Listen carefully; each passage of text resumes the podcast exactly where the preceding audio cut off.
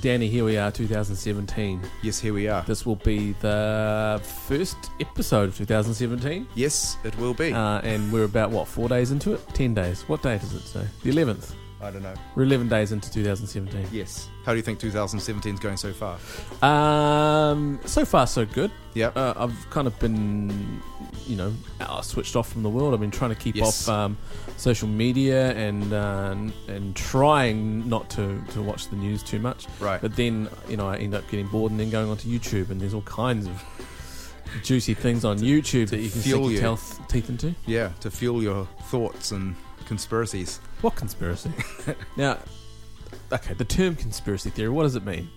are we going to are we going to define it? Because it- How would does you- it mean it's uh, non-mainstream media kind of content, therefore it can't be I don't know, easily verified? Uh, What is the I think of conspiracy theories as being the same mechanism of thought that fuels things like religion. It's Right. like God of the gaps. You know, there's there's an idea. We don't have all the answers, and so we project an answer, and then we work backwards to find evidence to prove our, our idea to be true. right? so rather than following evidence, which is a scientific approach, Yeah. we start with the idea and work backwards, which So is what religion's based confirmation on. bias. Yeah. Yeah, if someone wants to say that 9/11 was rigged by the US government, they start with the idea and then they look for evidence to try and prove their idea. To me, that's a conspiracy theory way of thinking. Right. Okay. And then not having any sort of science to back it up. Well, it just means they might be right, they might be wrong, but no one will ever know because they can't prove it. Yeah. Okay. Yeah. Because a, a a lot of, from what I understand, people call conspiracy theories is that stuff that's not, that's so left of what your um, current understanding is of the way the world operates or Right. or the the mainstream news media, if you like. But you know, I think people more and more, uh, and I don't. You, we do have that fake news kind of stuff that's Yeah. coming through. Apparently, they're calling it fake news now. That uh, fueled a lot of um, what happened in the U.S. Yeah. elections, where people were looking at um, Hillary Clinton's team, and You're right. there were all these statistics that came out of fucking nowhere. And now Facebook's been under fire. have they? Well, yeah, um, Mark Zuckerberg has been under fire because Oh, now, really? now there's the uh, the big question mark in the news has been, ca- you know, are, are they responsible and how can they actually manage the level of nonsense that's on Facebook Right. when it's not up to them who posts what, but at the same time they they potentially should have to answer for that. So it's Yeah, a really interesting right. debate. But then you you'll get um, channels like YouTube, uh, and, and I guess Facebook too, who, who have these, I don't know, um, really opaque. Or, uh, you can't see into what their um, terms of service or. or you, are that you're violating, so they can strike you off or Right. shut down your YouTube channel because you violated some sort of term of service that is Yeah. in the small print of the you know that everyone agrees yeah, to. I've seen that happen. I, I remember seeing um, Lee Sklar. You know that guy, the Yeah. bass, the famous Yeah, bass yeah. player. Yep, Um, um, Leland Sklar. Yeah, I think I think he goes by Lee too. Oh, he does goes by Lee to his friends. Right. Okay. Yeah, yeah. So you're on a first name yeah, basis. of course. Yeah, Okay. I'm friends I'm friends with him on Facebook, and he's hila- and he's hilarious. But he got suspended. I remember. I For think doing that was what? last year. Uh, I can't, I'm trying to remember. I think he. Showed a nipple.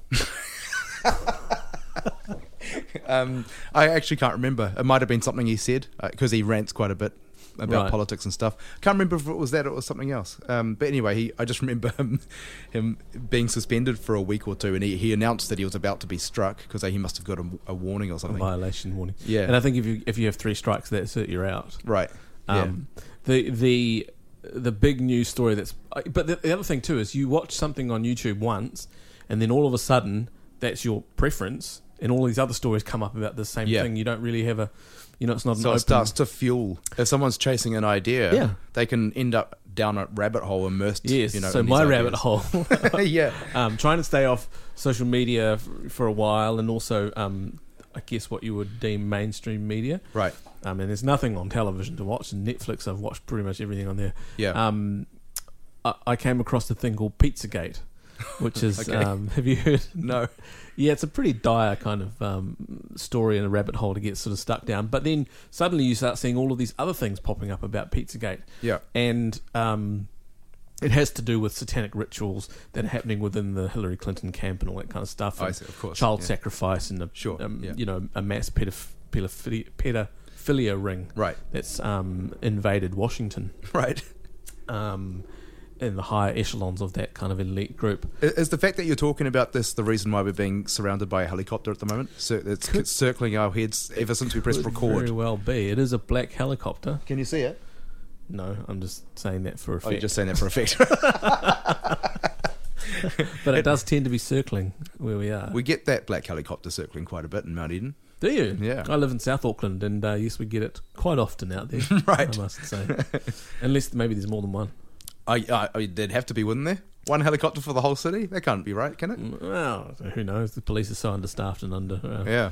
financed and what have you. But you're saying about Hillary and her pedophilia. Oh yeah, ring. so her um the uh the satanic kind of um cult that's apparently in the in the the inner circle of the Hillary Cl- Clinton camp. right. Guy by the name of John Podesta, Uh-huh. who is uh her or was her um campaign chairperson for f- and and he did the same for Barack Obama and um and Bill Clinton as well Yeah. to run her campaign. But um, the WikiLeaks saga, and this this part of it is all kind of true. When his WikiLeaks got out, and actually it wasn't. They're they're saying it was hacked by the Russians or whatever, but it's likely it was just some sort of Joe Schmo trying their thing, or some hacker, local, uh, I guess, or some American hacker, because his password was password Right. on his um, Gmail account. So they broke in and stole all of these Gmail, all of his um, emails, and um, there were some really weird kind of references to um, code words, you know, to do with pizza uh, in there and um, Ah, I see. different kind of things. So this is where it's kind of come from the Pizzagate Right. thing. They've interpreted things anyway. So um, now, now they say that that's a that's a conspiracy theory yeah. and yet this guy that he's been in contact with, who owns a pizza parlor in in Washington D.C., is one of the the 49 or the 50, one of the 50 most powerful people in Washington. Okay.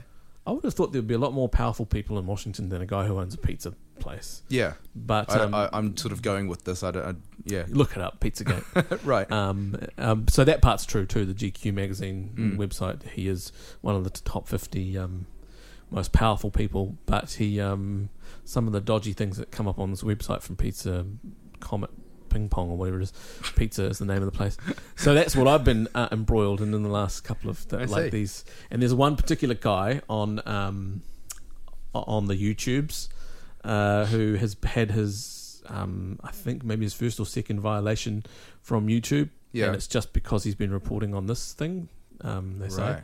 So, you know, there's a kind of, there is some censorship going on there, which is where we Well- started with this conversation. yeah and and you know i um y- y- s- quite a few years ago actually i started thinking about about the the mind as something to invest in um, I find it quite interesting that we put so much emphasis, especially in New Zealand culture, we put so much emphasis in physical health, you know, and, and eating right and uh, staying fit and all that kind of stuff. Yeah. But we put very little conversational thought into the, the you know, our minds. The health our- of your mind, The yeah. health of your mind, yeah. And I'm not talking about, you know, m- m- having actual psychological issues or that sort of thing. I'm talking about um, making sure the content that goes in is quality, you know Right.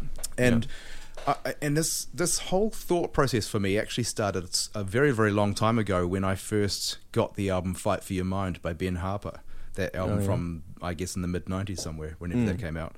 Um, and the the name of the album "Fight for Your Mind" it just resonated with me, and I just thought, what an interesting idea.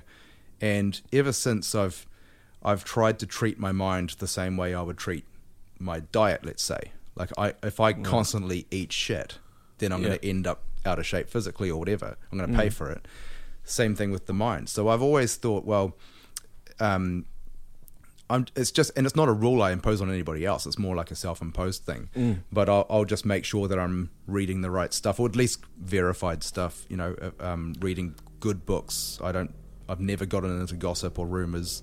Now that social media is so prominent, which of course it wasn't back then, but now that Yeah. it is, if I see a story on Facebook that looks like it could be true and it looks important, um, before I let myself give it any thought, I'll go and look in more reliable sources to see if it's showing up. What's a more reliable source? Well, that's that's a good question because it's still very hard. I mean, there, re- there really probably isn't one. Um, Yeah. But I'll I'll go and look at like the BBC, um, the C, you know CNN, Al Jazeera, just to sort of screen a few of them to see what who's saying what. Right. If there's a supposedly big story and it's not showing up on those other ones, then it's probably not real.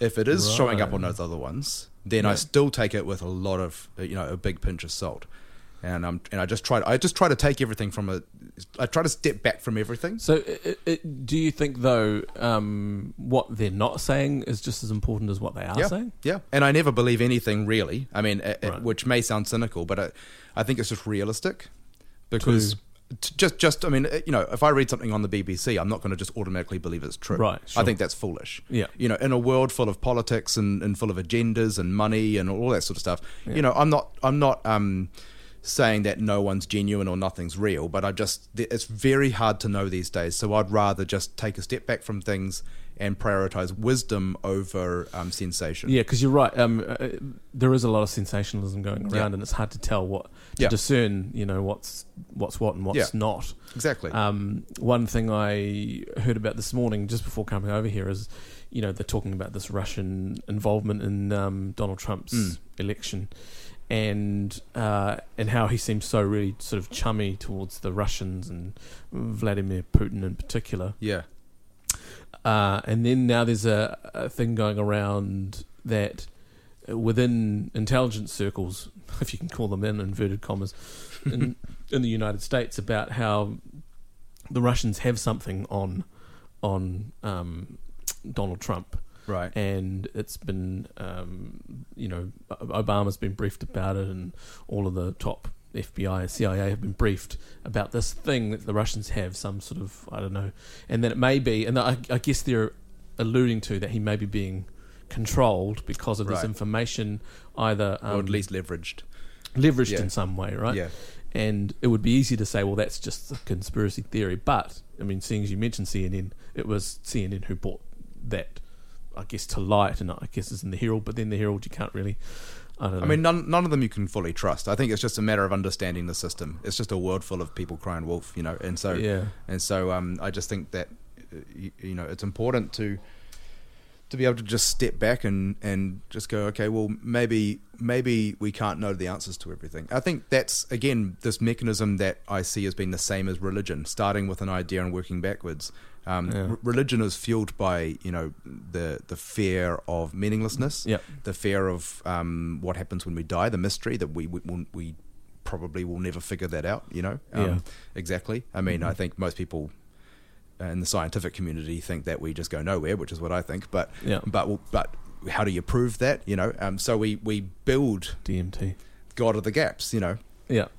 and and I think um, So that It's- goes it's back to okay- that saying it's- that. Um, it's okay to be okay with not knowing some things. Is what I was trying to say. yeah.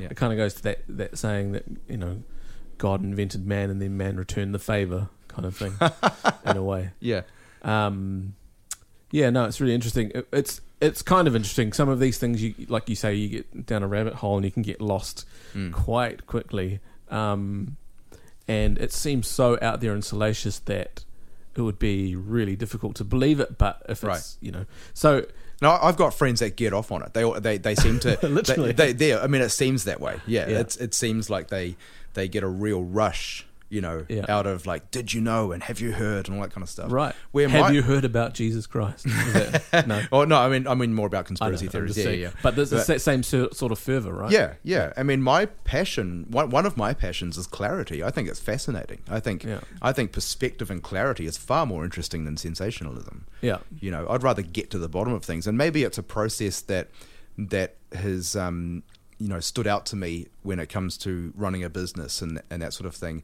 It's so easy to get distracted or um, to focus on the wrong things or to be impressed for the wrong reasons in business. And one of the great examples of that is people talking about turnover. And there's that great saying that turnover is vanity and profit is sanity, you know, because because people brag quite often about turnover, yeah. and it's really a meaningless number. It's, Yeah. it's relative to the business. It, has- it doesn't make any How much comment about money's how going much out the how much door. money's going out the door. Exactly. Yeah. Um, so uh, you know, I personally strongly believe that it's very important in in you know business and in plenty of other places to really pursue clarity. Like let's really get to the bottom of this Mm-hmm. and understand things. You know. Yeah. So this uh, being the first episode of 2017, last year we started this podcast, or 2016, and about I don't know, was it Yeah, I couldn't remember. Mm, yeah. Um, it must have been March Feb- March or February April, or March, April, around something there, like that. right. Yeah, Um, and we started that conversation with just the two of us talking about yeah. uh, our early. Why did we do um, that again? Careers. I think it's because we didn't have any guests at the time confirmed. True. We um, but Just we in case also of getting the ball rolling, I think. yeah, and also yeah. just kind of setting the scene a little bit Yeah. about what we what this is about Yeah. and uh, why we're doing it. So we thought we'd continue that. Yeah, and, so And- this episode is, is us again, Yes. just talking about ourselves. right. Yeah. And I think you know um, we have we just we were commenting before we start we- before we press record about how we seem to have been getting better at this in terms of the Mm. first one listening back to it cringeful Have you listened kind back of- to any no, you- early ones? no, yeah, but shit, no, I I was telling never- you that I did though. yeah Yeah, I just skimmed through it. I, did, I couldn't take it actually. right no, it's fine. I mean, I, we- I think we're both probably of, of the similar mind where you where you're constantly working to improve what you do. Yeah. And uh, so you know you'd go and listen to something you did a year ago. I'm the same with recordings I've done and very you know things like that. You listen, Yeah. You know you just hear it and go. "Ah." Ugh.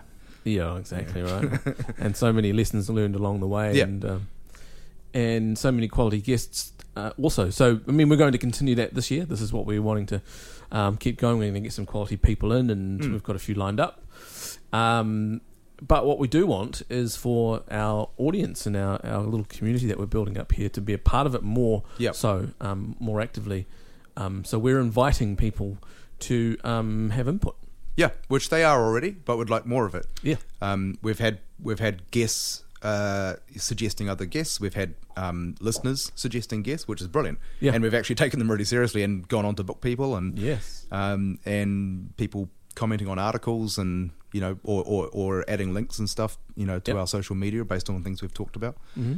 um, which is which is awesome. But I think it's also um, probably quite fitting that we we pick up the conversation we started a year ago.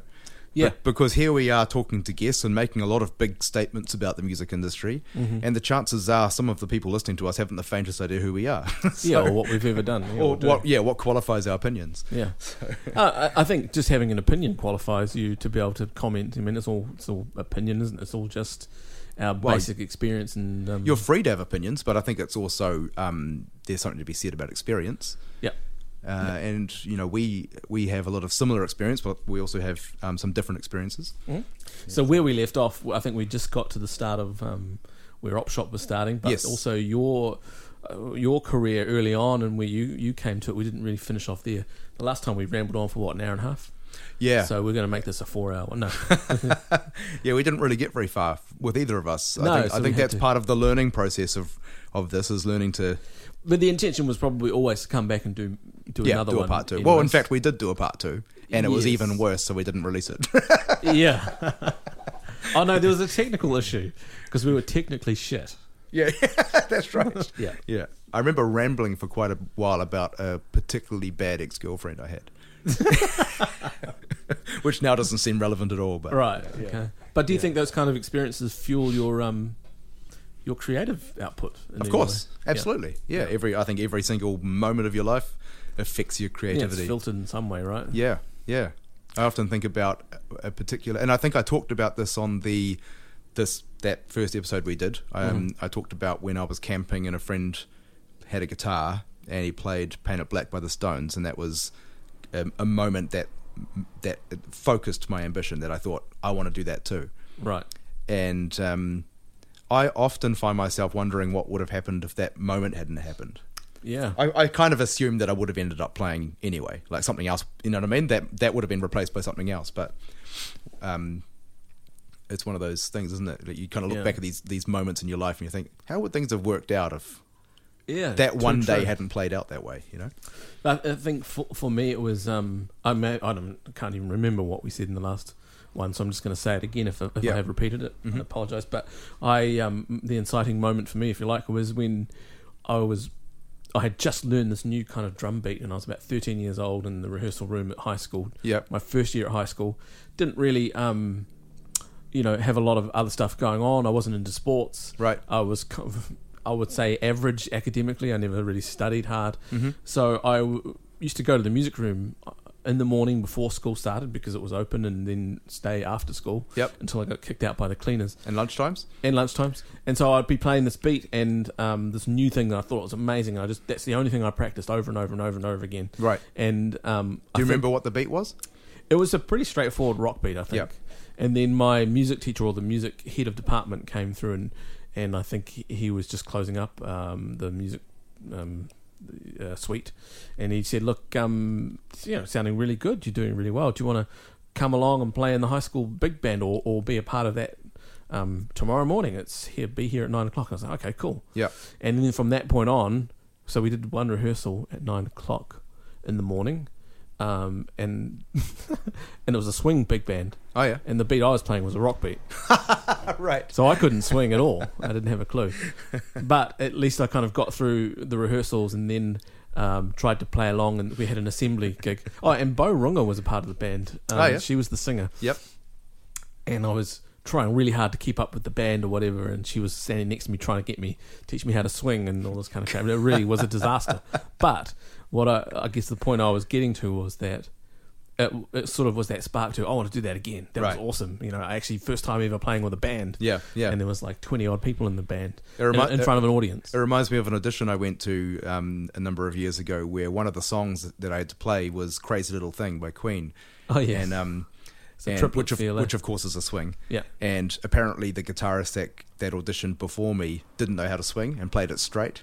oh no! so you got the gig from just being Oh, I able got to the, swing. I did get the gig, but I think I got the gig for a few reasons. But um, Right. but I just thought that was really really funny. Like, just how can you play music and not know how to swing? yeah. Mm. Yeah. Well, I guess it's just that one of those things for me as a thirteen-year-old never even Oh yeah, Heard as of a it. thirteen year old. But Yeah. this, I mean, this guitarist that I that- that I followed, I I think he might have been like mid twenties. Right, You know what I right. mean? So Yeah. anyway, this is yeah. it's probably not one of those. It's not an easy thing to do. Swing. Um, it- it's yeah. It took a bit of bit of getting used to for me. I think. Yeah. Mm. Well, that's interesting that you say that. I, I mean, I guess I guess that's a fair point. I mean, I um, I remember the first time I sat at a drum kit, which is when I was twelve, and I just couldn't make sense of it. yeah. Um, I knew what was, I knew what a drum beat was supposed to be built like. You know, I had Yeah. Uh-huh. a concept of it, but I just couldn't coordinate it. Um, and then I tried again about a year later, and then I could play. It just seems. seems- I, I guess I must have got my coordination improved in that year. Um, and I and I could play drums, and I did actually play drums for many years as a teenager, and play for different bands and things. Even though I was a, I was first and foremostly a guitarist, you know, Mm-hmm. um, and but I I ended up having this, you know, huge love affair with rhythm. I mean, to me, rhythm is the most interesting part of music Right. for me personally. Yeah. Um, and I I think we've said many times on different episodes. Mm. Well, I've said that um, I'm a far bigger fan of drummers than I am of guitar players. Mm. And so, y- yeah, maybe that maybe my perspective is skewed. I, I mean, I I think I've taken on relatively complicated rhythm patterns and grooves throughout my life. So to me, swing is like nothing. Right. Right. Yeah. Mm. But there's also that feel aspect too. I mean, yes, technically you can swing if you know triplets or what Mm. have you, but um, there's a, s- a certain th- something that people some people don't have, and um, and I'm not saying that I have it, but you can. f- it- It's a feel thing. You Yeah. can kind of feel when it's not happening, even though technically they're playing the right thing, but it Yeah. just doesn't feel like it's in that. well, feel and technical is Sometimes miles and miles apart, Mm. Yeah, aren't they? yeah. Some people have it both, both of those things. Some people. Have I, one or the I, I other. know on the guitar that you can that you can technically play something supposedly correctly, like it's ac- academically correct. Yeah. But if you lack the right technique, then the feel will be off.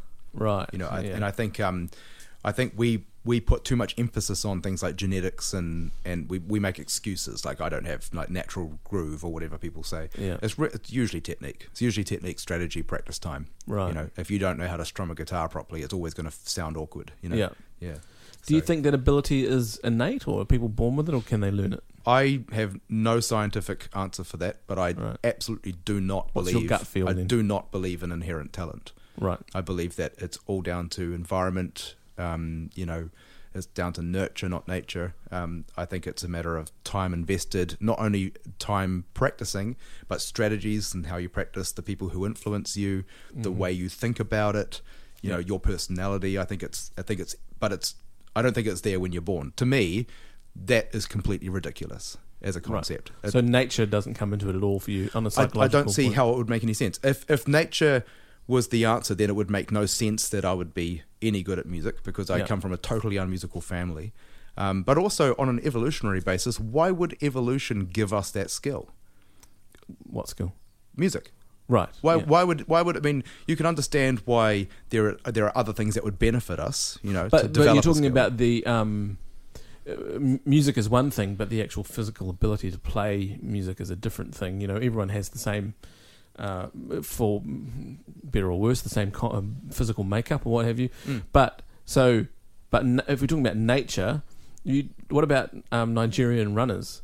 They yes you but know- running and, and playing the bass is different that's different Yeah. Oh, but, okay. so you're talking about n- nature doesn't play a part in musical talent. just musical talent Right, okay, yeah yeah I right. think that, I think obviously we've got genetic influences on other levels but Yeah. um, the idea that someone can play you know funk music because they're inherently genetically disposed I mean um, uh, have a genetic disposition to that to Mm. me is completely ridiculous Yeah. it's it's like it's like saying that someone's genetically good at using social media like what what are you fucking talking about why would it, why would nature give you that skill Yeah. you know outrunning a lion i get that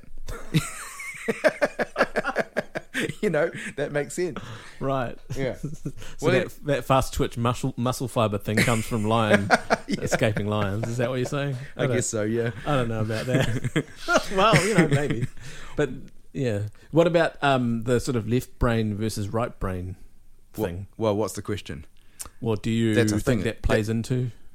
Is that is that a real thing or is it just? i don't know You don't you don't know. i assume it's real I mean, isn't that a medical thing i mean that's No, in terms of okay, so they say that um, right-brained people um, are more um, creative, and uh, whereas left-brained think people are analytical and Right. I don't. I, you know, I'm. I'm not sure. I mean, how could I know? I'm not uh, obviously a scientist or anything. But um, what I what I've um, experienced in my life is is that I started off one way. You know, as someone who was good at a few things and then not very good at lots of things. Mm-hmm. And I had made up my mind about my limitations when I was a kid. I decided that there were things that I would not be able to do um, because I came from some pretty negative situations and had some pretty discouraging. So people that's a around me. nurture thing. Not That's a definitely. nature. Oh, it's definitely a nurture. Yeah, I Right. mean, people people Yeah. were, were very very negative and very cynical towards me, and I adopted a lot of those ideas. right. Um, and then, as my life played out, I was forced by necessity and then, and then in the end by curiosity to challenge those ideas. Mm-hmm. And I've proven to myself time and time again that um, they were just ideas. Right. Like, for example, the whole idea of running a business, if you asked me when I was about 17, I would have said, There's no way I would ever be able to do that Yeah. and I ended up having to do it because of I, I needed to, pure necessity. And then it turned out that I actually had a knack for it. Right. So I've I've proven those ideas wrong. Is what I'm trying to say. Okay. So I I I actually resist the idea that I have um, a particular strength or weakness in any area. I'd rather just find out. I'd rather just try stuff with it rather than decide that I can't do it before I try. Right. Sure. Yeah.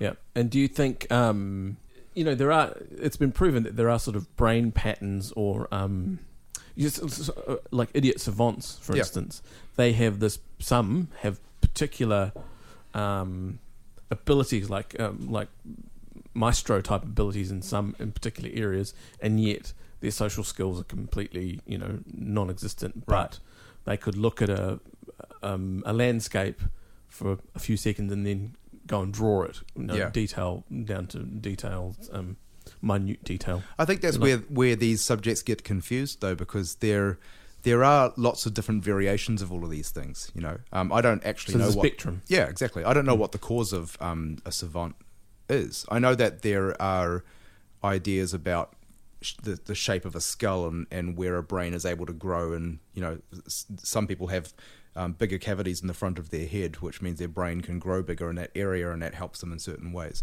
There's like very- Really? I, I believe that's a fact, yeah. Okay. Um, and um, that is a very physical explanation. Yeah. Uh, I think that's what I think that's something to do with communication skills or something. And so, Okay. like, if you look at um, mankind from millions of years ago, we didn't have as bigger foreheads, Hmm. and like the shape of a monkey's head is, of course, mo- a lot. It kind of leans back, It doesn't have the f- the front cranium bit.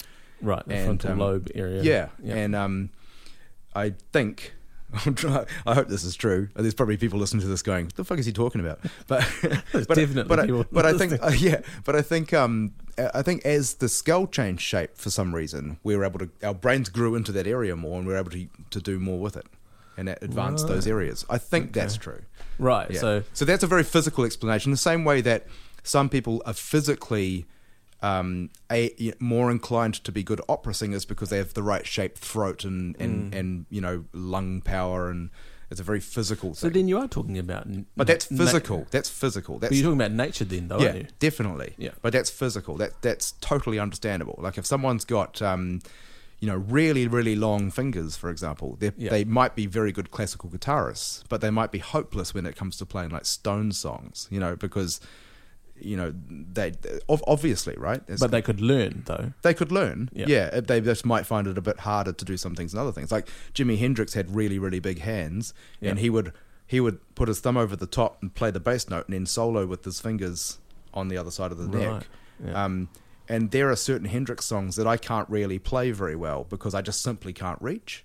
Right. Physically you can't. Yeah. So as much, I mean, I could practice and problem solve and, and that sort of stuff, which I do. Yeah. But um, at the end of the day, I just don't have fingers as long as he did, and that's just a physical thing. But I, I, ge- I really strongly don't believe that someone has rhythm and someone else doesn't have, Have rhythm. you ever been um, like in the middle of rehearsing or or r- just playing a song or playing music just for the hell of it, and then had a breakthrough, like a, sort of coming through the clouds moment? Where Definitely. suddenly clarity. You go, ah, that you know, I've s- actually can sense that I've learned something new. Or I've-" Definitely. yeah, yeah, I find that that happens um, semi regularly.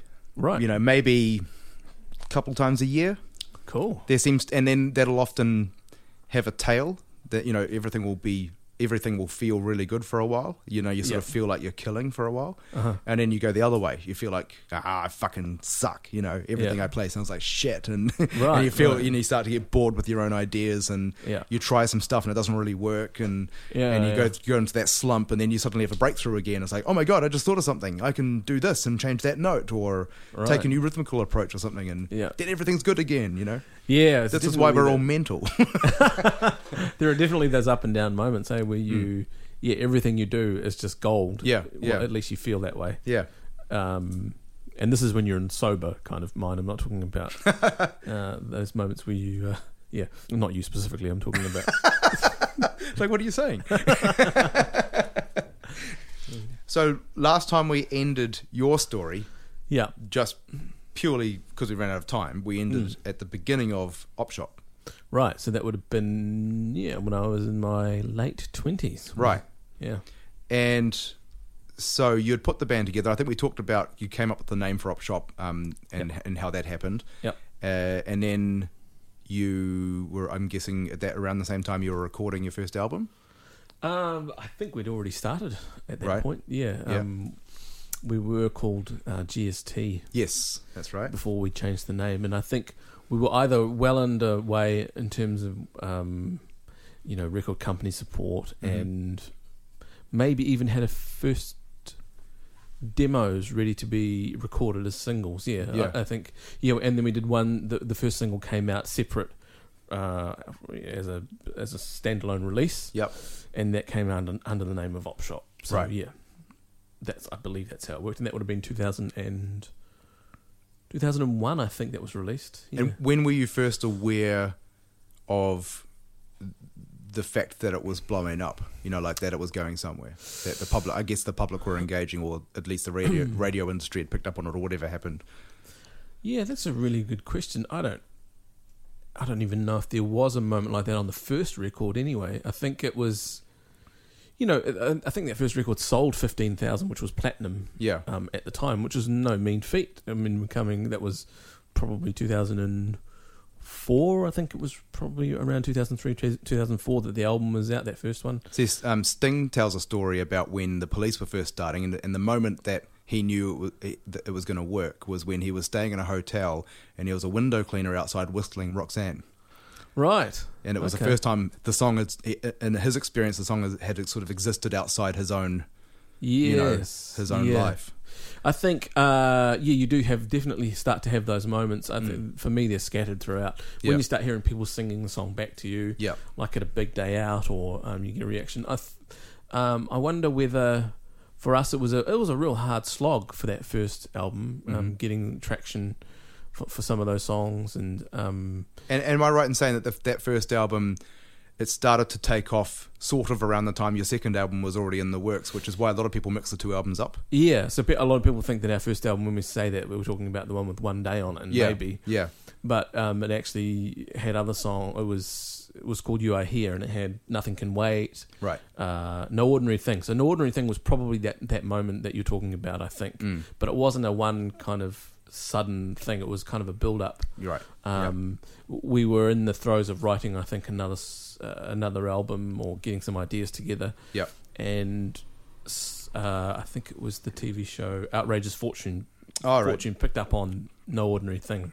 Oh, they Um, sort of your break then, in a way. In a way, I think because it was a it was linked to a really pivotal kind of emotional scene Yeah. uh, that gets remembered in that show, I suppose. Mm. And then that uh, it got started getting some really good radio play, and I think that people started to hear the name of Opshop more. Yeah.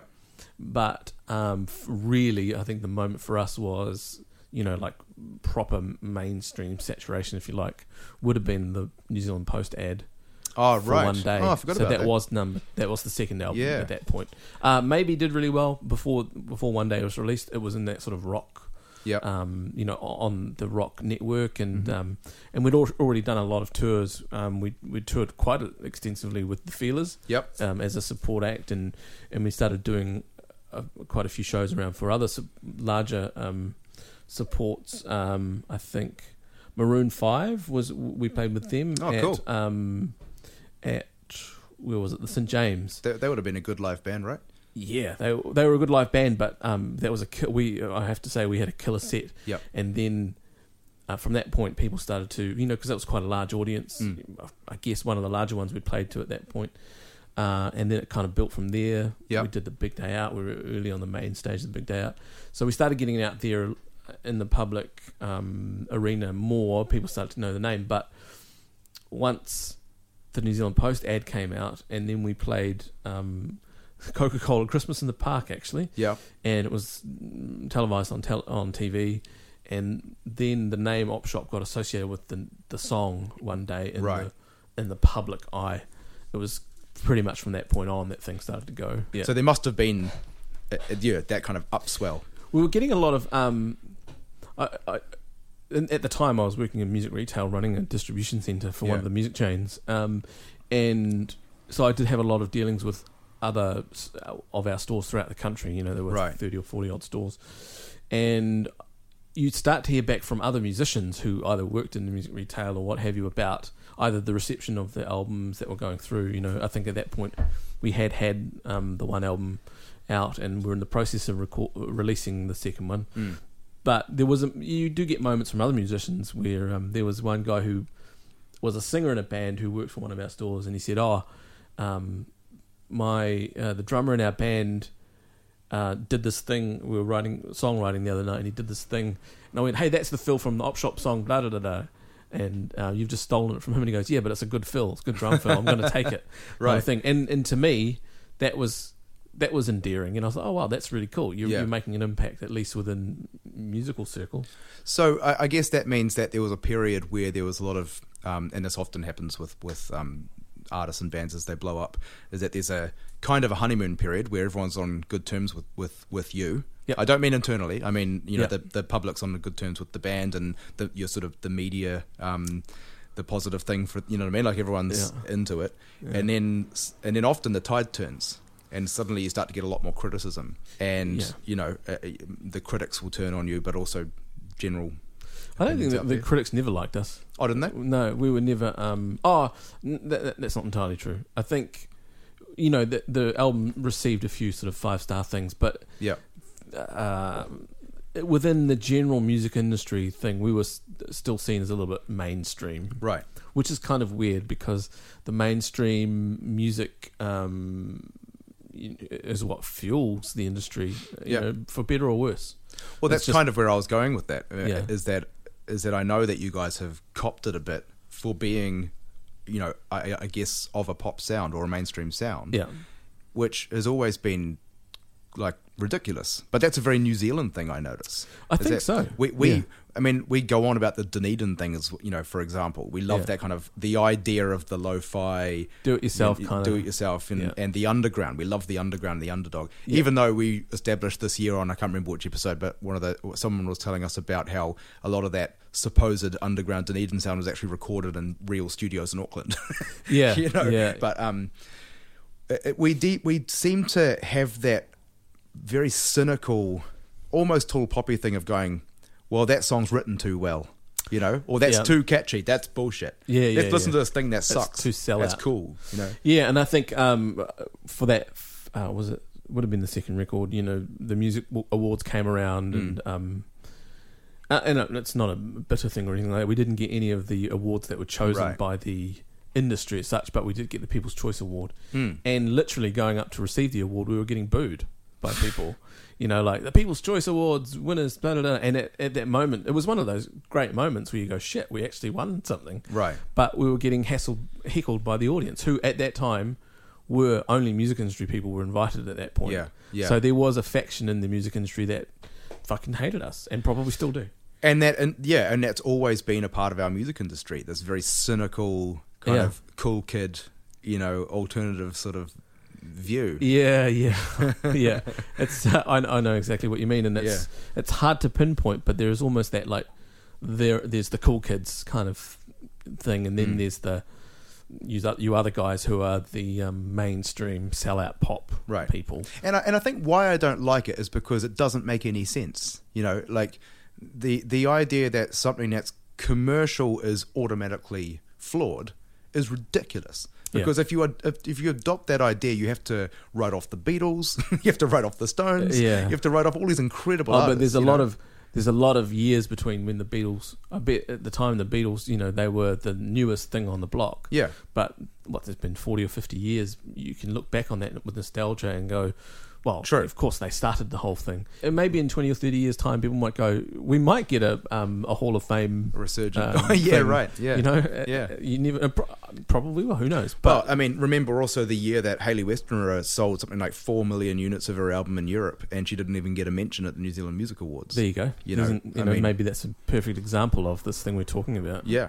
I mean, she she wasn't cool sh- in in that sense. Yeah. so she was ignored in the New Zealand Music Awards. Yep, yep, totally. You know, if you ever wonder why I don't watch the fucking awards, that's why. It's stupid, pointless, contrived, and I've stopped narrow. going to them um, mainly because I'm too lazy to. But um, Mm. and there's no real reason to be there. Uh, but but also um, you would go and it's basically just the whole industry sitting at their little tables talking to each other, catching up. Mm. And there would be one- there was one award ceremony where Neil Finn just stopped everyone and said, "Look, shut up." We're here to celebrate the musicians, and you guys are all sitting around the tables, Yeah. catching up with each other. Um, the industry people, you know, Well, the- most of the, I mean, I, I, you know, in recent awards, and I don't think musicians are there. Like the ones Yeah. that just happened, it seemed to be like the the Real Housewives of Auckland or whatever those people are called. You know, Right, th- those sorts of okay. people showed up, and I didn't even know the awards were happening. yeah, okay. and all the musicians that I know were playing gigs. Oh yeah. Yeah, you know, it's, so- it's just a rub- load of rubbish. Anyway, what a That what a seems to tangent me- that is.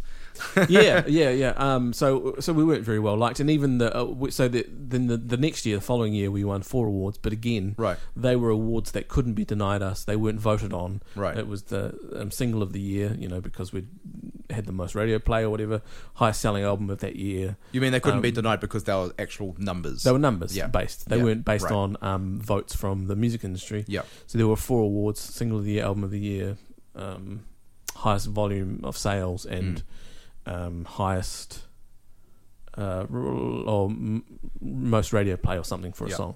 Yeah. So there were four awards, and that I guess I mean, it seems a little bit cynical for me, but they just and because it was the first time that a band had ever won one band and won those four awards, right. they gave them to us all at once Okay, and it wasn't like a um and the single of the year goes to da da da and then they have a few more awards and the da da goes Oh, to I see. da-da-da. So you only walked up once. Yep, and they said, "Here's all your awards. Here's all your awards." Fuck off," kind of thing.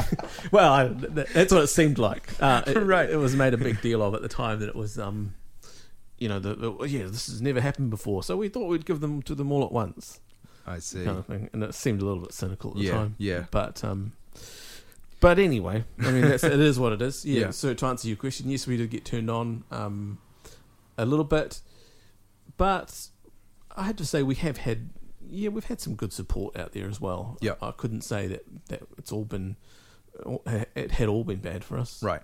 Yeah. great support from New Zealand on air and um, you know the New Zealand Music Commission and Mm. people like that. Um, And the New Zealand audience has always had their own ideas. You know, that's what I've always noticed is that Yeah. often the industry thinks it knows what it's doing. yeah, And, and especially these days, I, I get a bit tired actually of hearing all the supposed experts um, spinning out all their their supposed ideas about how you're supposed to do it, which was never really a thing in the past. You know, people just made music and Mm. tried to promote stuff and they took punts on stuff. Now we've got all these supposed experts on panels making decisions Right. and giving speeches and, and writing doing, doing blogs podcasts. and stuff yeah, like that. yeah, exactly. and um, and most of them, not including us, of course, but most of them just seem to be completely full of shit. Like we were talking at a thing, you and I were talking at a thing um, mid last year sometime, Yeah. and one of the other uh, guests were from a pretty significant company. Um, they were telling the kids in front of them how it worked. And I'd been through exactly what they were talking about, and it was wrong. Right. it was just black and white wrong. Right. And I wanted to interrupt and say, "What are you talking about?" you know, but this was someone who is influential within our industry and yet has never ever been a musician or had to do it firsthand. Yeah. And so to them, it's all theory.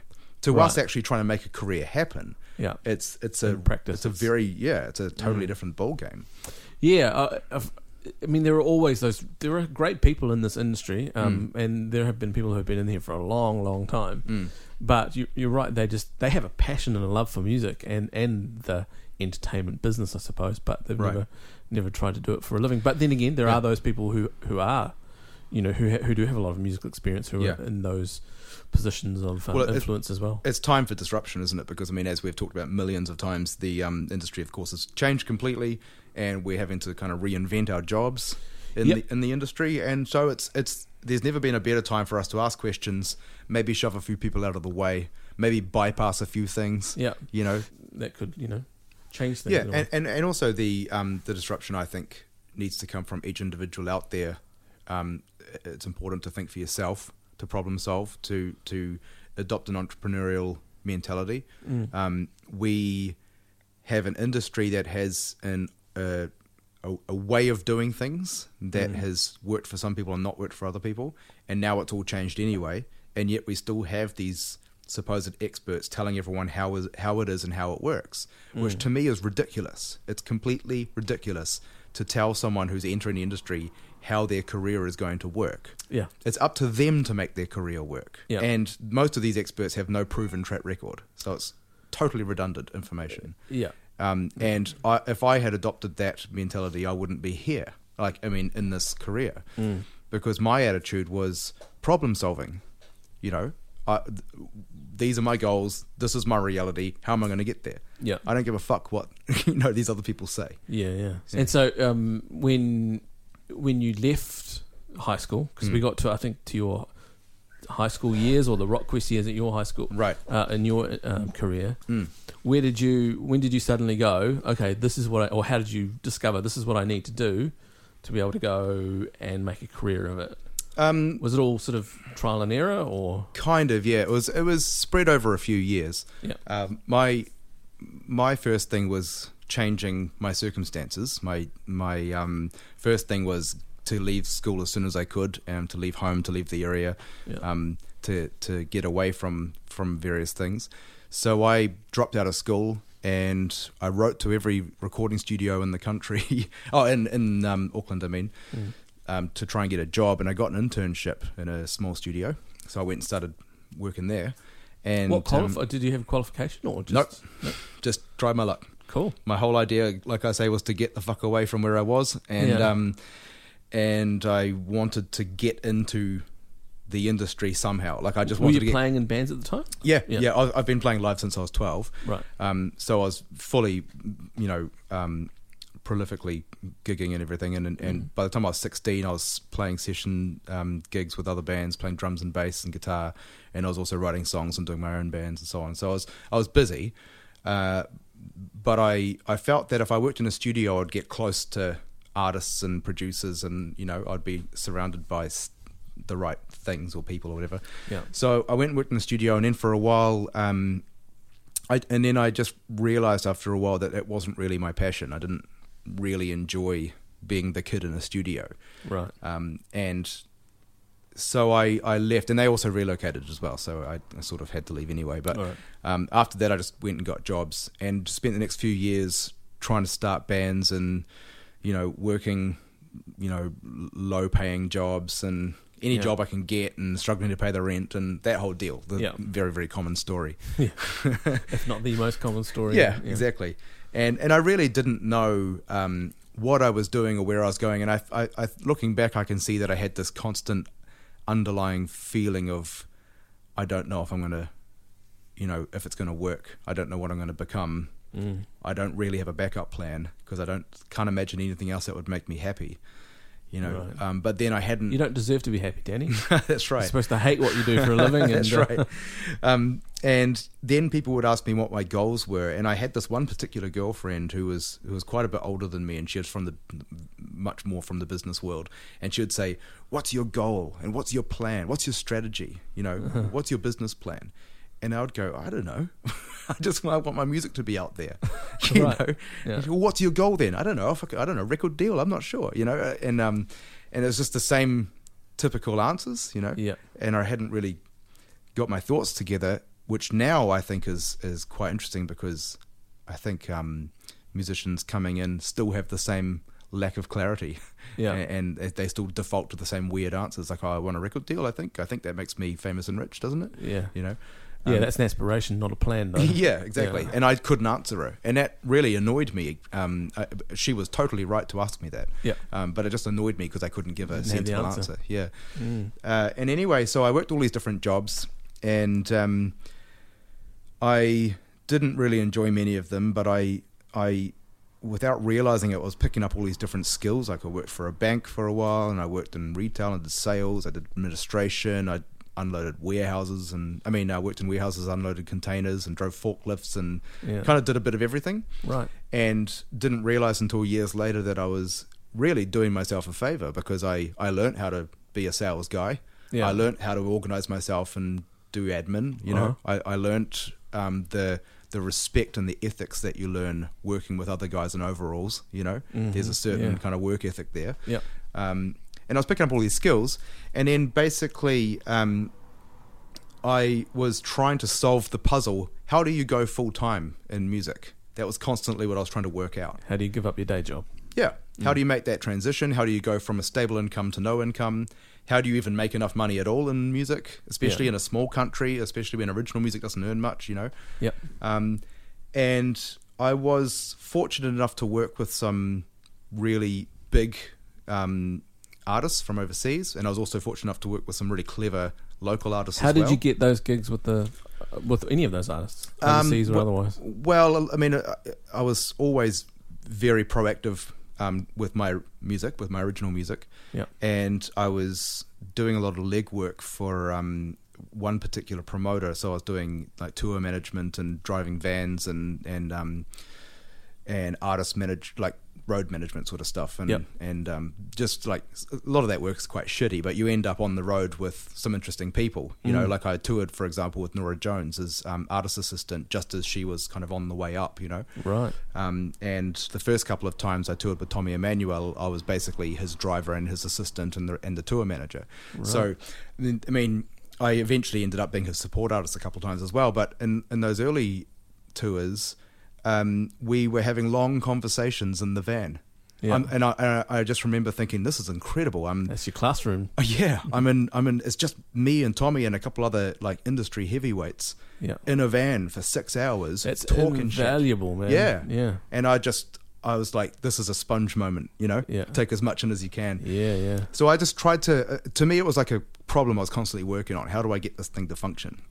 And um, uh, when I was in my mid 20s, um, I I actually lost my job, and I was uh, uh, just for a second there. I was thinking, I don't know what I'm going to do next. I have to go find yet another shitty job. Yeah. Um, and then I thought, well, maybe I just do it. You know, maybe I just maybe I just set myself up and and start a company. If if I don't do it now, there's probably never going to be a better time. Yeah. Uh, I'm now, you know, quite young. I don't have any real responsibilities. Um, I don't really have any responsibilities now, but but I didn't then either. So Yeah. Yeah. um, and I just gave it a shot basically. And so then I thought, well, um, I, I think what I'm doing now is I think I'm setting up a business. You know, I, I, I don't think I'm trying to be a rock star right now. I think I'm setting up a company. Yeah. Now, how does a company become successful? And that was when I started to to look more at what business people were talking about and entrepreneurs were talking about and that sort of Mm. thing. Things like um, having multiple streams of income seemed like Yeah. a really sensible idea. Managing expenses, uh, you know, developing a database and and you know, developing relationships with that database and so Yeah. on. And um, I actually went on a, a couple of part time courses and stuff to try and sort of boost that.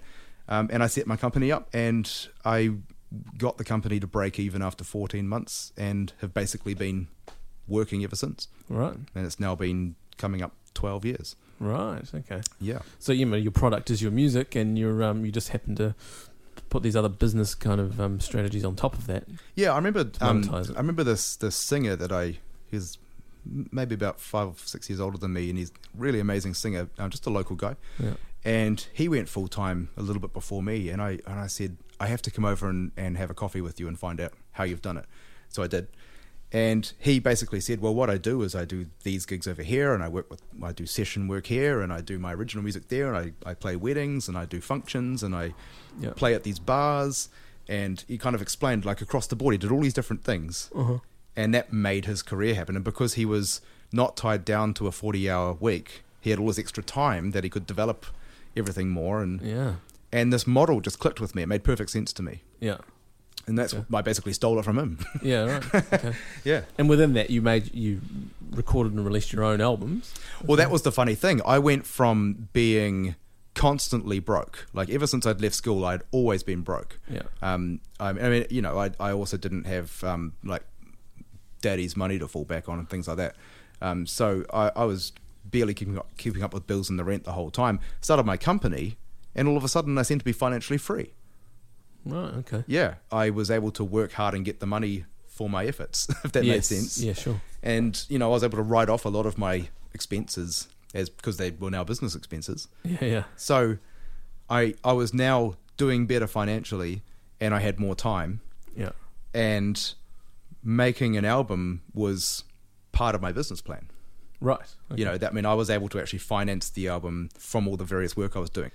And I broke even on the first album after ten months, which was uh, I was very proud of, Mm-hmm. um, especially when you hear how many or how few albums out there actually If a break break their money even. back. Yeah. yeah. Um, wow. Mm. like Did- none. yeah. Well, they're destined never to break even Yeah, for for other reasons, but yeah. yeah, yeah, exactly. that Carl Steven um, painted for us. Picture, well, there's picture for that. us. Yeah, um, yeah. There's there's lots of factors. Yeah. Um, so yeah, I, I I spent a good whack of money. I, I spent a lot of money on on the first album. Made it back. Really proud of that. Um, but it was like part of my my existence now. It's part of my job. Yep. You know. And you didn't have a record company as such. You were No. promoting it yourself and selling them yourself. Yep, I did all the prom- promotion myself. I got a distributor, uh, a company in Nelson actually called Elite Music, who Oh, I, yeah. I believe um, are no longer. But do you know that? I did some work with Elite. Yeah, we got Yeah. some some stuff into the warehouse. Oh, yeah? To the music warehouse from them. Yep. And, you know, small numbers, but we still hmm did a bit of turnover.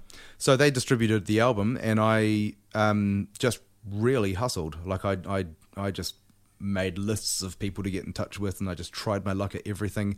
And I was able to get us on various stations and TV shows and things like that. And the the the funny thing though was that the money that I made, the the bulk of the money I made from that album didn't come from album sales. It came from other deals, Right. from okay. from licensing music and things like that. Yeah. Um, and the album has continued to make money. It's now significantly in profit, Right, um, and, okay. and continues to just you know, took over. yeah, just a bit of passive income every now and then will just come come in.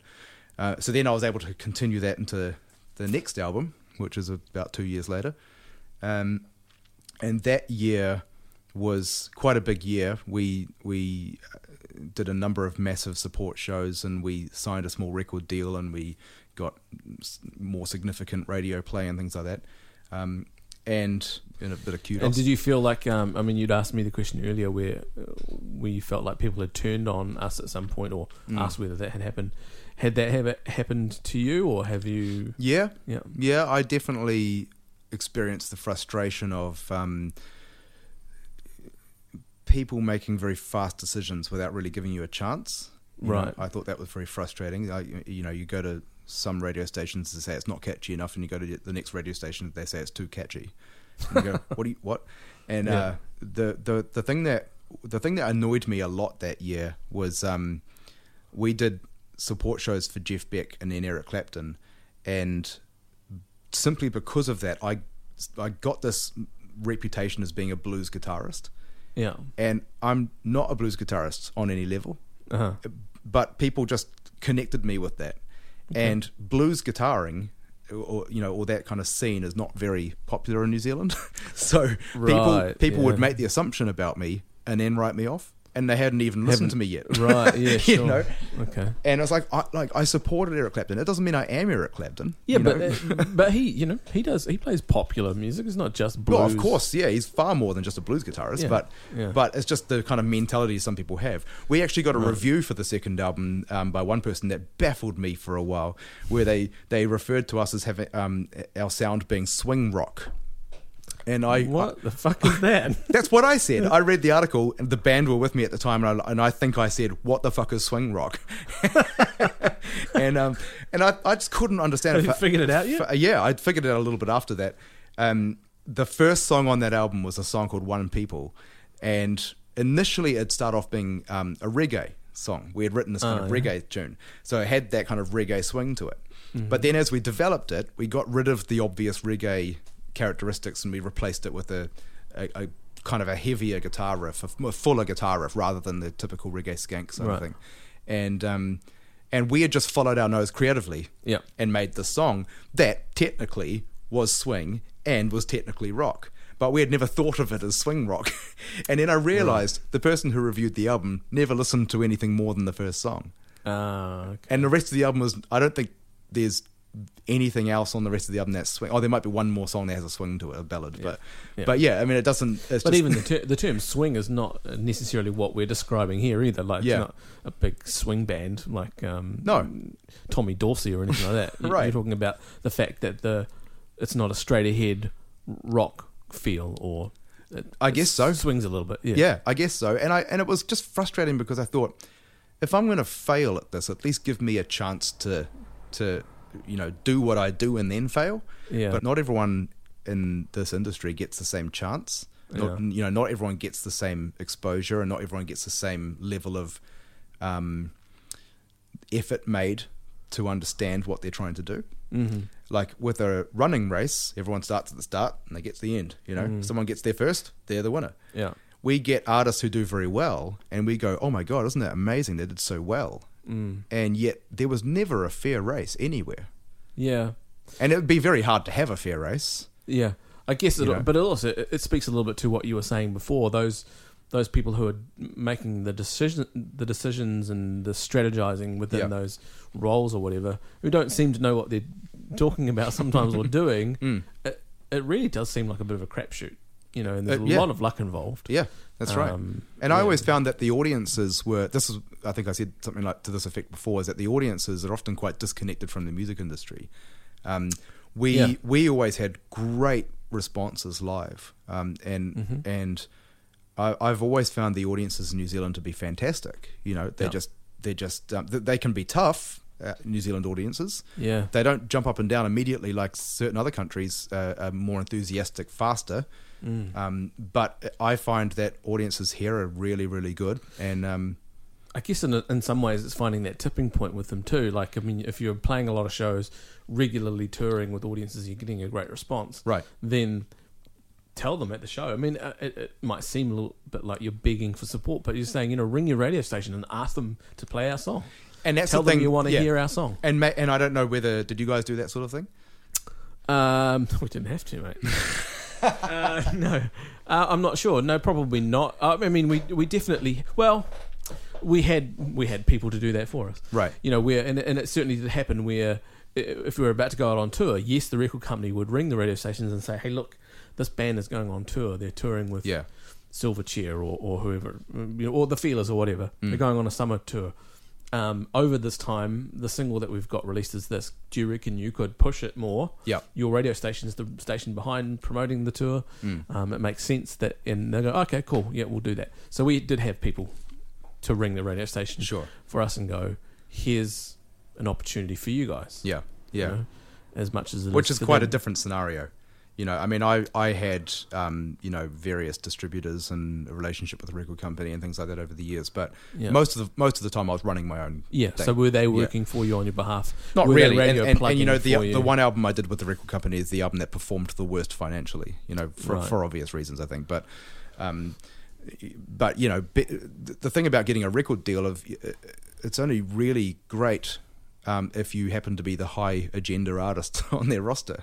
Yeah. But if you're just one more of the artists, they just tend to throw you through the machine, and they don't really work too hard on it. Yeah. And I, that's the thing that really stood out to me at the time is that on the first album, I had I had just worked so hard to make that happen Mm-hmm. and got it so, sort of somewhere, but not like hugely successful, but enough that it made money financially and it set me up in my career, Mm. which is, I guess, a good result.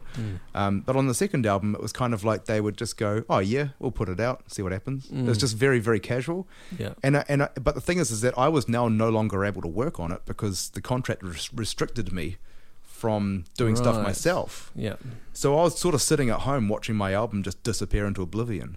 right. Um, Do to you a think point. because you weren't funded by New Zealand on air at all? No. Do you think that, that some of those funding models, um, it, ma- it, it behooves the industry people who are who have an interest in that to then get behind an album that's been funded by New Zealand on air to go, well, um, this is this is part of that inner sanctum, if you like, of the music industry. They're, they're getting funding. There's obviously something there. The record companies are supporting them. They've got good audiences turning up to shows. And it's sort of like a, it feeds itself and it kind of builds that momentum and that hype, if you like.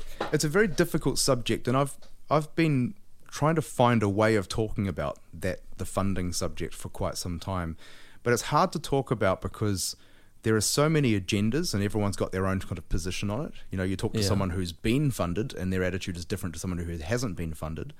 Um, if you talk about people who are in certain areas of the music industry and they happen to be sometimes on the panel that makes the decisions or they're you know there are there are the, the funding I think is not only it's it's actually more important for the follow on in the industry than the artists themselves because most of the artists just pass the money on. The funding I think is really in place to keep Roundhead open, you know, to keep some of the studios open, to keep some of the producers hired. But it just means that it's very difficult to have an objective conversation about it because one of our I think it's a really poor attitude in this country. But one of the things that we do is someone's trying to talk about something like that. We tend to criticize them personally and undermine their credibility in the conversation rather than engage in the conversation themselves. So Right. if I make critical comments about funding, one of the typical answers will be, oh, well, you're just bitter because you didn't you get didn't get funding. any, yeah. It's like, well, whether I am or I'm not bitter, that doesn't change whether what I'm saying is valid or worth conversation and so that's why I find it quite a difficult issue to to um, to broach. But Hmm. I do think that that funding does corrupt the process. I, I think it's very little. It's got very little to do we with should what say the, that it has changed though since both you and I, when since you were probably applying for it, but since not even necessarily when for I- the better now. I mean, Right, now, you now think they're it's concerned about. I mean, worse? Facebook friends you have. I mean, it's Yeah. it's got oh, nothing- I see what you mean. Yeah, yeah. I it's, like it's mu- music was always something that just whether it worked or it didn't work, it was always a mystery. You know, Yeah. the the you know Bob Dylan had a thing about him that was undefinable, Mm. whereas the number of other people from that same time who didn't become Bob Dylan yeah. yeah. probably had sort of you know things about them that were were amazing, but they just didn't quite have you know what I mean? It just didn't quite click the way it did with him. Yeah. Um, and that's something that a panel isn't going to understand. That's something that a audience is going to understand. Whether Hmm. whether they ma- whether they are made to feel something. But it's chicken and the egg, isn't it? Because that panel's there d- designed to be a funnel to put that stuff in front of an audience, you know, and there's sort Hmm. of certain criteria that, like you say, their expert or the experts say that this could work if all of these things were achieved, all of these boxes were ticked.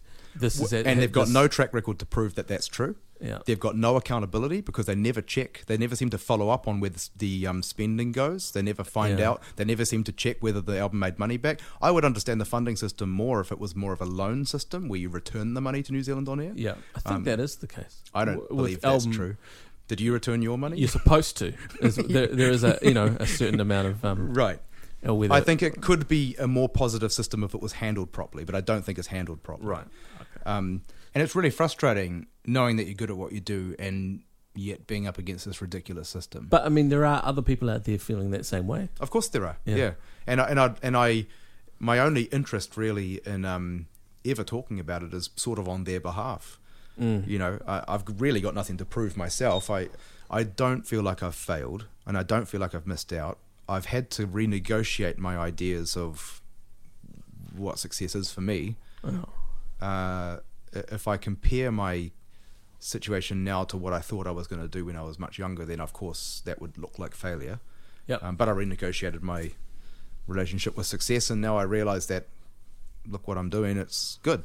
Yeah. Uh, Well, I mean, are you ev- any better or worse off than than I am in my situation, music wise? I've thought about that before. That's really interesting that you asked me that. Yeah. Um, and I, I, I don't know.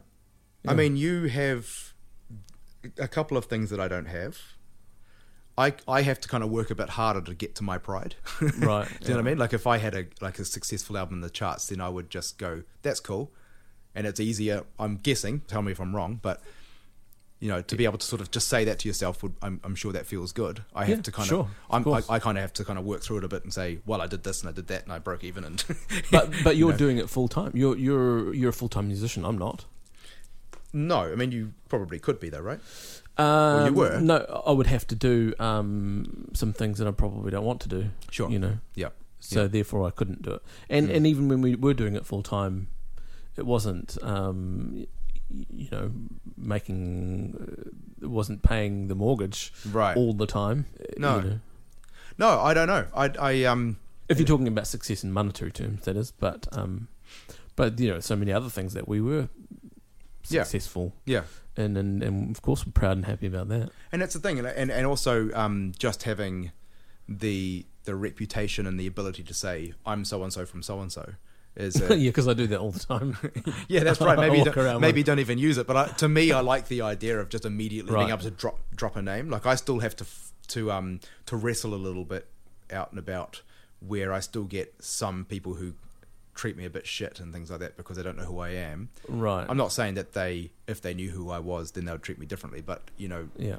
what I notice is that some there are there are people out there who sit up a bit straighter when someone famous walks in, or someone who's Right. got a bit of kudos, you know. Right. So it's like a hierarchical kind, Kind of. of, thing. yeah, yeah. And I don't generally buy into it, but I do get frustrated when I'm not treated right. Yeah, that obviously, pisses me off too. you know. Um, I've I've had that before. I've, I've Mm. been uh, talking to people I've met in a you know in a bar after a gig or whatever, Yeah, and just talking to someone, having a great conversation with them, uh, as an example, yeah. Mm. and then that person's friend will come along and say, you know, what are you doing? Um, who are you? Why are you talking to my friend? Kind of thing. Yeah, And then they'll go, well, th- no, this is um, Bobby. He was in op shop. They just played, and then that person's whole demeanor changes. The Right. other, the other person, yeah, you know, as if, oh, you're something special. It's like, well, hang on a minute.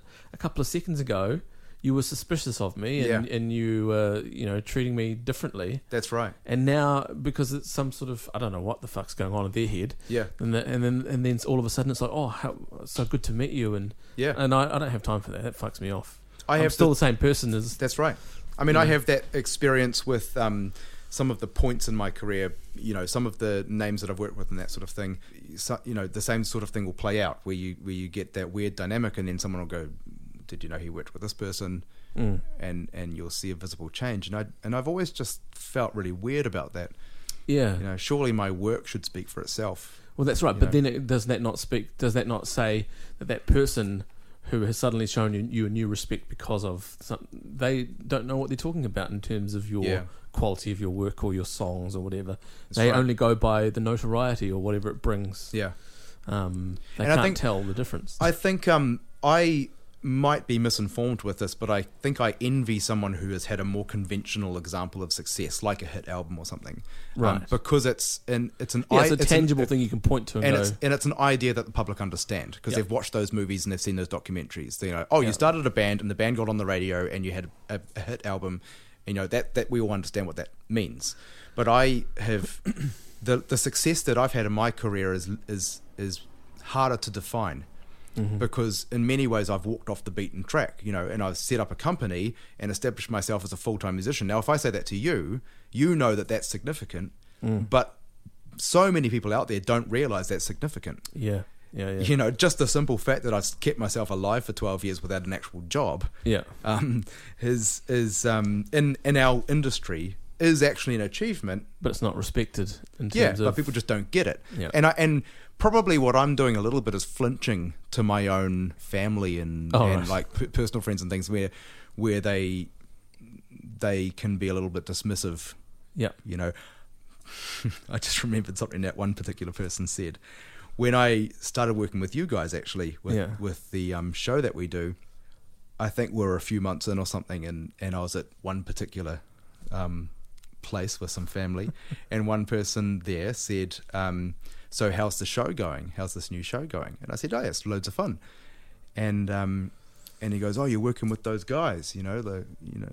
Like two of the guys from Op Shop, and I was like, "Yeah," and he goes, um, "It must be nice to work with pros."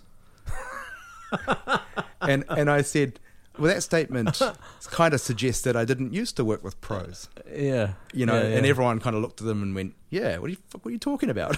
You know, I've worked with professionals all the time, yeah, you know." yeah. But his logic was. Because you guys were from People a I- famous band, you people are I more know. professional than the people who are not from a famous band, yeah, yeah, which we know is ridiculous. But Yeah. but that's that's the sort of thing you're up against sometimes. Yeah, and uh, but say for instance, you go anywhere outside New Zealand and you mention the name Op Shop, nobody knows. And, Right. and, and actually, people nowadays are forgetting to, what Op Shop has achieved or who, who the band was. I Um, mean, I mean, in the new industry, what's coming out of that is people who are getting the job done, but just not in a way that's yet been established by pop culture. Yeah. And so it's a mi- very misunderstood role. I guess that's why we're doing the podcast, isn't it? To try and Yeah. shine a light on that. I mean, I was thinking the other day about um, some of the musicians that we both know, and I saw some of them posting on Facebook playing at weddings and playing at bars and things. And I was thinking, man, those guys have played with some of the country's biggest artists, and and they're quite happily just now playing at a bar and setting up for a wedding gig and. I, and I was just thinking about all the people at the wedding who don't realize like that guy played on a Dave Dobbin record and that guy played on a Greg Johnson record and that guy worked with Neil Finn and you know and and that they're sitting there playing 500 miles at a wedding. Um, yeah, yeah, yeah. Uh, but not to mention all of those other people behind the scenes that make the band's um, you know successful help in that, Yeah, that Crew story. members as well. who nobody knows about. Right. They don't know they're behind the scenes all the time. Yeah, like great having a great crew with you. Yeah. Uh, even management to a degree. Mm. You know, if you've got good management uh, and and people who are helping you um, be successful, they don't. It's a thankless job most of the time That's right. um, for for them. Other than um, you know when the bands themselves, the artists thank them. I guess. Well, maybe maybe here's a positive note to finish on because I um, I think you're right, and I I think um, it's important for us to remember why we do what we do. Mm. And when I started playing music when I was 12, it was a very very organic and simple love affair with music. Yeah. And so many times through the years when I've been in high pressure situations on big stages and intimidating situations or whatever, or when everything seems to be going wrong and I'm finding it difficult to find my clarity, um, what I focus on is just my relationship with music.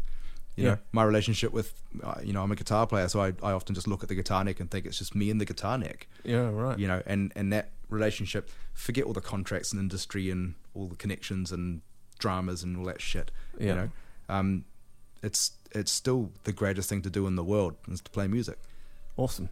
yeah What a great way to look at it. yeah and perhaps we'll have another attempt at finishing this conversation a year from now Part three, you reckon? part three I think it's been an interesting part too, though. It's um, you know, it's raw and it's real, so True. it's good. True. I think that's a that's a good thing. I don't think um, you need to shy away from some of those things. Well, So- next next um, time we'll be talking to uh, how would you describe him? uh, focused. Very focused, yeah, highly reputed international session musician. He knew where he was going from a very early age. Yep. and an incredible player. Yeah, definitely. Yeah. Yeah. So stay tuned, and there's plenty more to come this year. Awesome. Hey, thanks for um, being here and listening in, and we, we really appreciate the support. Definitely. So uh, fire those suggestions through, and um, Questions Yeah. as well. Maybe we should open up like question thing, or you know, people maybe uh, entering the industry. Maybe Yeah. they've got maybe they've got questions they want to raise, and we can start to fire those questions to our guests and try and good answer them point. ourselves. And things Yeah, like that. really So, good point. Yeah. Cool. Awesome. All right. Well, here's to a great 2017. Cool.